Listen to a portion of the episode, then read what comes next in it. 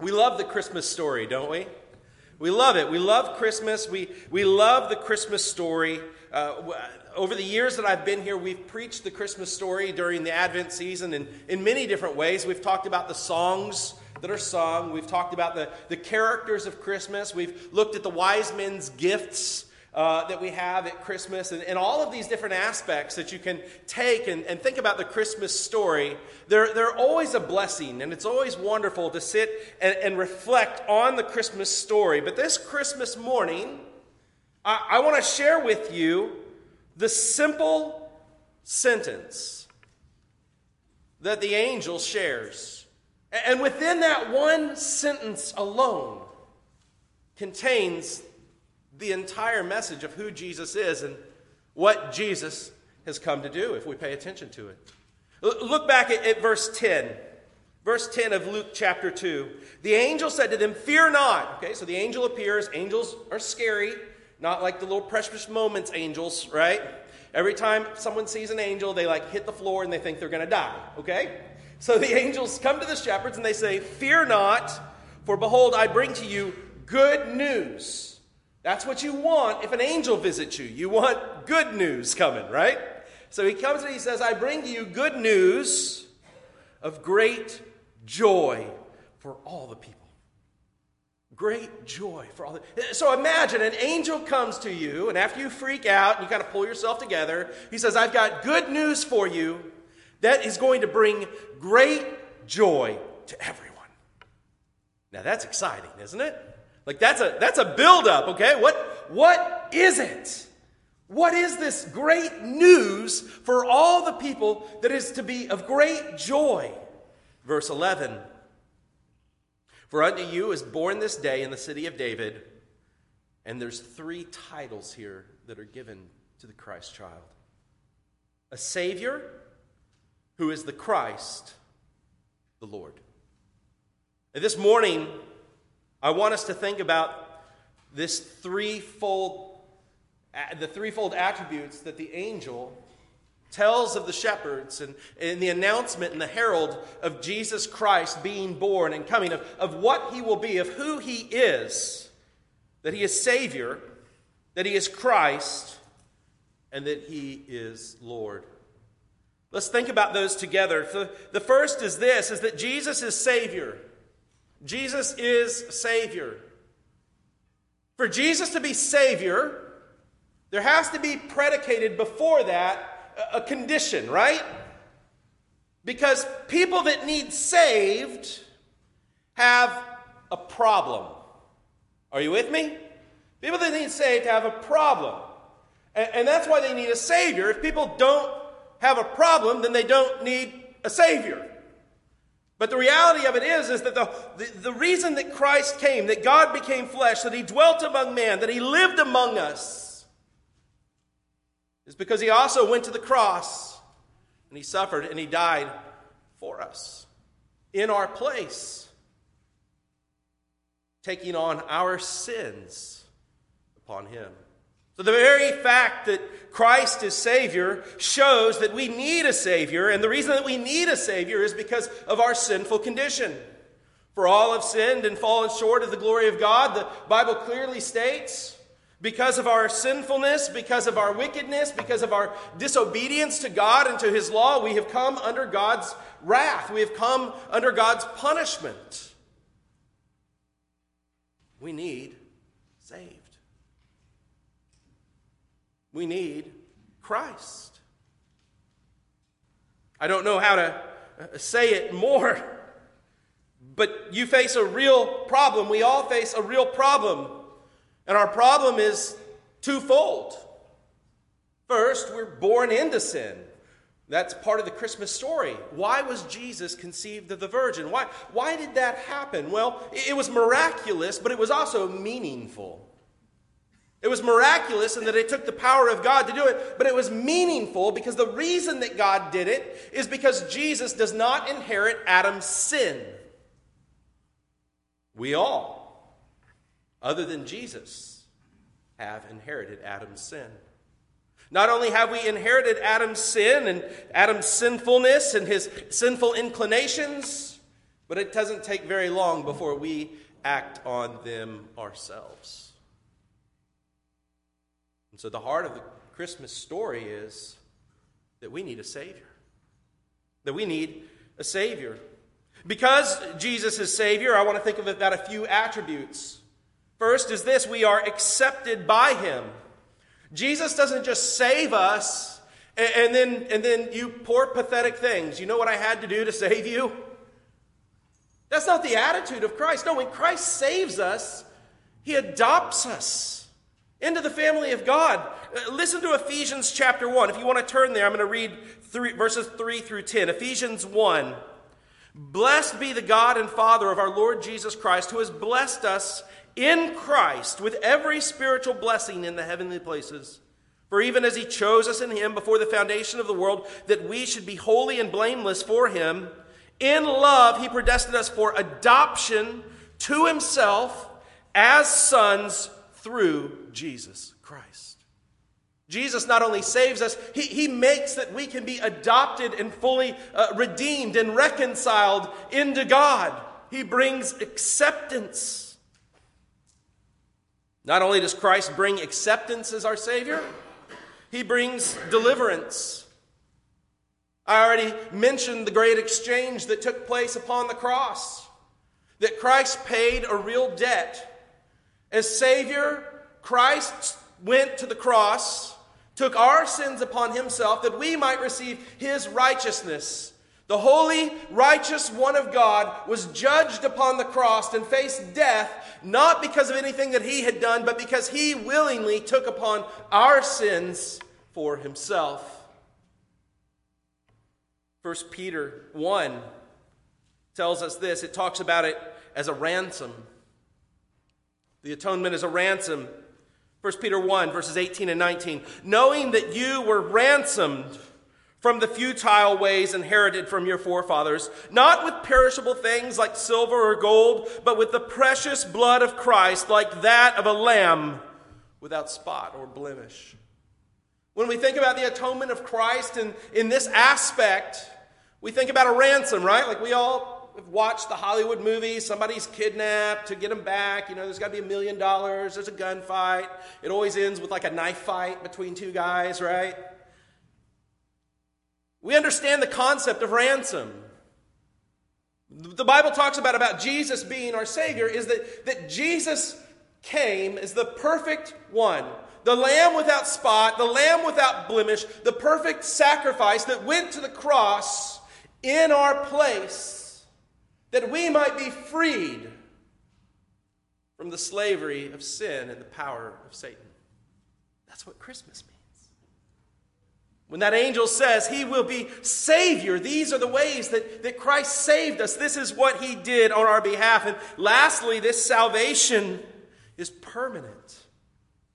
Christ is not a, uh, not a half Savior, he is a full Savior. We are preserved in him.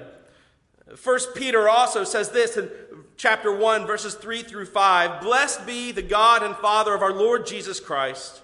According to his great mercy, he has caused us to be born again to a living hope through the resurrection of Christ from the dead. Verse 4 To an inheritance that is imperishable, undefiled, unfading, kept in heaven for you, who by God's power are being kept and guarded through faith for a salvation ready to be revealed at the last time.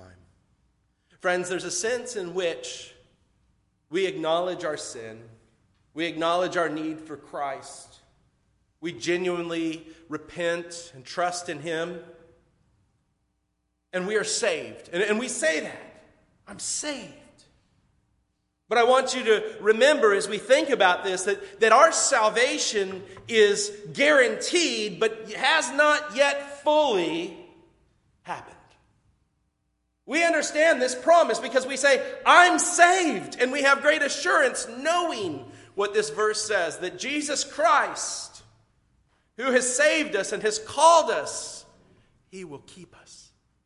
It is sure, it is firm. And so Jesus is the Savior.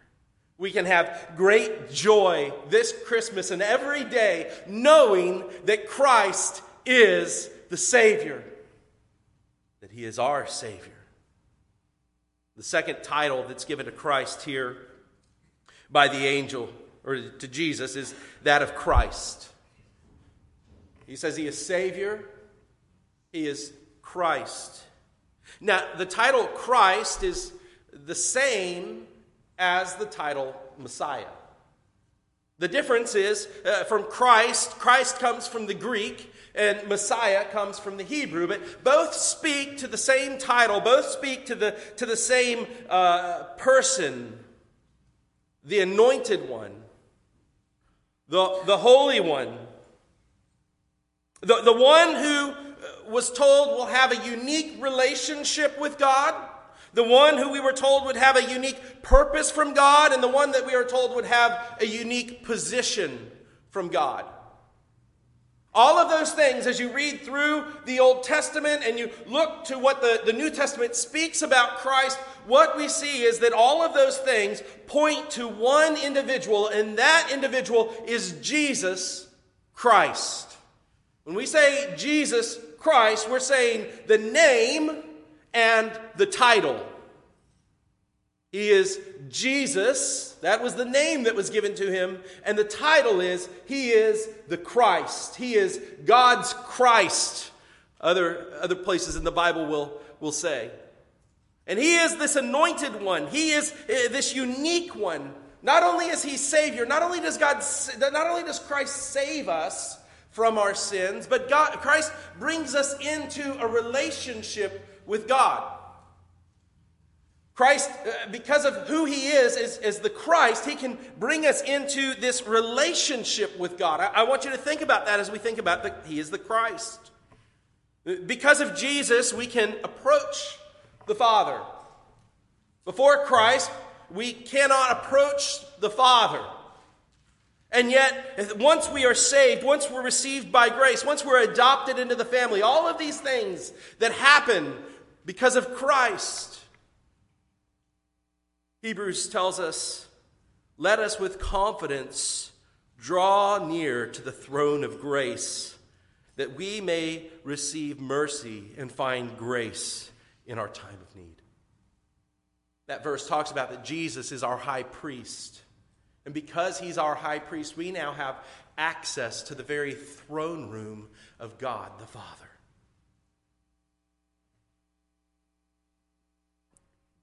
That's approaching, right? Jesus makes it that we can approach the Father, that our relationship is restored to the Father. And Jesus alone is the only way that this can happen. 1 Timothy 2, verse 55 tells us this For as there is one God and there is one mediator between God and man, Christ Jesus. There is only one way. Salvation is universal in that it is uh, available to anyone and everyone from any background, from any economic status, from any educational point, any person, any man, woman, or child with breath in their lungs can call upon the Lord Jesus and be saved. But we must call upon the Lord Jesus to be saved.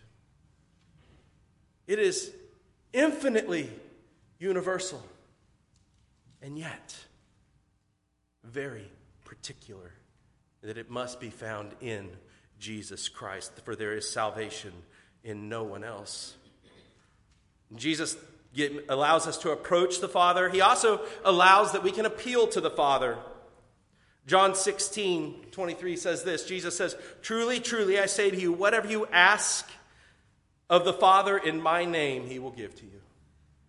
Jesus removes all of the barriers of our sin, removes all of the barriers that would separate us from God, and makes a way that through his name that we can ask God. And that God will hear us, and that God loves us and accepts us and redeems us and cares for us and gives to us. We also have an advocate with the Father because of Jesus. The name Christ, part of the aspect of that is the, the high priest. the priesthood of Jesus, that he is our high priest. That in the, the new covenant, we no longer need to go through any human mediator to have access to God. We go only through Jesus Christ. And one of the roles that Jesus Christ does as he's highly exalted and sits at the right hand of God is that he continually makes intercession for us. He continually prays for us. Hebrews 7 tells us of this, verse 25. Consequently, he is able to save to the uttermost those who draw near to God through him, since he always lives to make intercession for them. I love that passage. He is able to save to the uttermost. Think of the hardest case, the most difficult circumstance, the greatest God hater. Think of an individual like the Apostle Paul himself, Saul of Tarsus, who went around zealously uh, capturing and putting individuals in the church of Jesus Christ to death, and God reveals himself to him, and he is saved. And transformed. Consequently, he is able to save to the uttermost those who draw near to God through him, since he always lives to make intercession for them. That's what this Christ does. That's why we have great joy at Christmas, because to born on that day, born to us, is a Savior who can redeem us from our sin. Born on that day is the Christ the Holy One of God who brings access and, and a relationship to God with us. We can be forgiven and we can be brought into a right relationship because of Jesus. But that's not all. Jesus Jesus is Savior. Jesus is Christ. What else is he? Jesus is Lord. Jesus is Lord. When the angel calls Jesus Lord, he is speaking to a people that lived in a time very different than the time that we live in today. In America today, we really don't understand the concept of a Lord. We don't live under a monarchy. We don't live uh, under the rule of individuals who gained that rule only because they were born to certain individuals. We live in a democracy where we vote and elect leaders, and, and, and so we can, we can unvote them later, we can speak against them. We live in a very different age than what most of the world has understood as far as those, the authority and the rule that would be over them. But Jesus, as he speaks, and his title here, as the angel speaks of him, is that Jesus is not one who we vote for, but one who we recognize as king and submit ourselves under. Jesus is Lord. Jesus is king. Jesus is the one who is in absolute control. This title is to remind us that Christ is not only the absolute authority of all things, but Christ is to be the absolute authority within our lives. The, the Word of God is to be what we seek to do as we seek to honor Christ. As we think about Christ as Lord, there's a few things that I would like to highlight. First is this we are to confess Christ as Lord. We are to confess Christ as Lord. Let me read to you from Philippians 2, verses 5 through 11. Jesus Christ who, though he was in the form of God, did not count equality with God a thing to be grasped, but he emptied himself by taking the form of a servant, being born in the likeness of men. This, this is a Christmas passage, isn't it? Taking on the form of a servant, being born in the likeness of men, being found in human form, he humbled himself by becoming obedient to the point of death, even death on a cross. Therefore, God has highly exalted him and bestowed on him the name that is above every name. So that at the name of Jesus, every knee should bow in heaven and on earth and under the earth, and every tongue confess that Jesus Christ is Lord to the glory of God the Father. What an encompassing passage that is. From the birth to the conquering of Jesus Christ, all of it is contained within that passage there. But, but, did you see in that passage that there will come a day and there will come a time that every knee will bow and every tongue will confess the reality that Jesus Christ is Lord? The question is this Will you bow the knee and confess to Christ in joy or in judgment? Will you bow the knee and confess to Christ today that He is your Lord, the one that you love, the one that you follow, the one that you seek with great joy? Or will you, on that day of judgment, bow in submission, recognizing the foolishness of resisting Christ, the foolishness of denying Christ, the emptiness of trying to live without Christ? All will see Him and all will confess. But what kind of confession will you have? We are to confess Christ. We come into salvation confessing Christ. The passage in Romans 10:9 comes to mind. Confess with your mouth that Christ is Lord. Believe in your heart that God had raised him from the dead and you will be saved. That's a simple passage. What does it mean to be saved? Well, it's recognizing Christ as Lord, recognizing Christ as the King of heaven and earth, recognizing Christ as the one who will rule and reign forever, recognizing your need to follow Him, submitting under Him, believing in Him, and following Him as a disciple. That's, that's what it means to be saved. It's quite simple and yet quite profound. We are to confess Christ, we are to submit to Christ.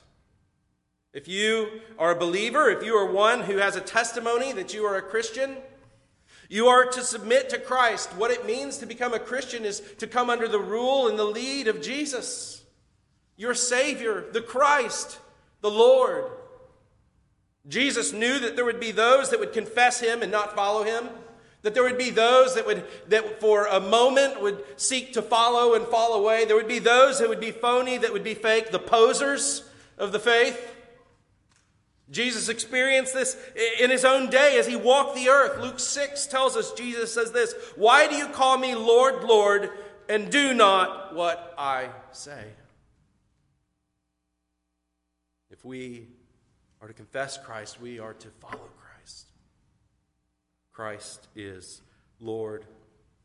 And last is this because Jesus Christ is Lord, we are to await and look forward to the return of Christ.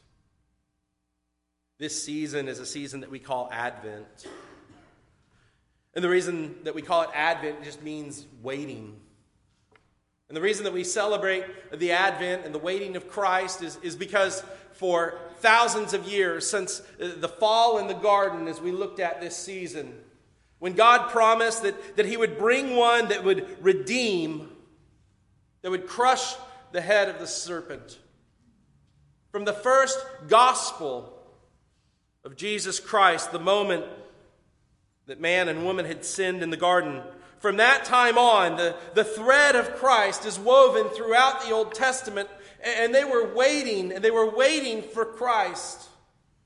Last week we looked at in the temple, Simeon, the old man, who holds the baby Jesus and says, I can now die because I have seen the Christ. He had been awaiting for him as God had said that he would not die before he saw him. And so we too today await not Christ's coming, but we are to await the Lord's return, knowing that he now is ruler of all things. He is Lord of lords, King of kings. But soon, at any moment, Christ may return and will return. And we await, we advent as we wait for the return of Christ, as He will make right all things, as, as He will pull all before him, who will confess that he is Christ and Lord, as the promises that of his government there will be no end, Prince of Peace, eternal rule, all of these wonderful things that we look forward to are realities that we await because Christ is Lord. 1 Thessalonians 4:16 encourages believers with this, for the Lord himself will descend from heaven and a, with a cry of command and the voice of an archangel and the sound of the trumpet of God. We await Christ's return because he is Lord. This Christmas, with all of the other things that we do and, and all of the other uh, different celebrations that our families have and traditions that we keep, May we keep and remember the reason that Christmas exists. Just that simple sentence from the Christmas angel. Because Christ is Savior. In Him is redemption, in Him is salvation. Jesus is the Christ, He is the anointed one of God that not only brings salvation, but brings us access as no one else can to God the Father, and that He is Lord. We are to humbly follow Him, to be obedient to Him, to seek to honor Him, to serve Him, because He is King of kings and Lord of lords as we await for His return to be made visible. All of that contained in an infant, in a stinky, dirty stable, wrapped in cloths, with no one really paying attention except for dirty old shepherds that came out of the fields. And yet, in that moment, God became flesh and he dwelt among us. and we see his glory, the glory of the Father. And he brings us salvation, he brings us restoration, and he brings us guidance because he is Jesus, Savior, Christ, and Lord. Do you know him this Christmas season? Not do you know about the Bible, not do you celebrate Christmas, but do you know this Jesus? Do you know the one who is Savior? who is Christ, who is Lord, can you say, I am saved by Jesus? I have recognized my sin and I've trusted in him. Can you say, I've been brought into a relationship with the Father because of Jesus Christ, the anointed one? Can you say, Christ is my Lord and I seek my life in such a way that I follow and that I honor him because I know who he is? Friends, this Christmas, to acknowledge that would be the greatest gift you could ever receive. Would you pray with me? Father,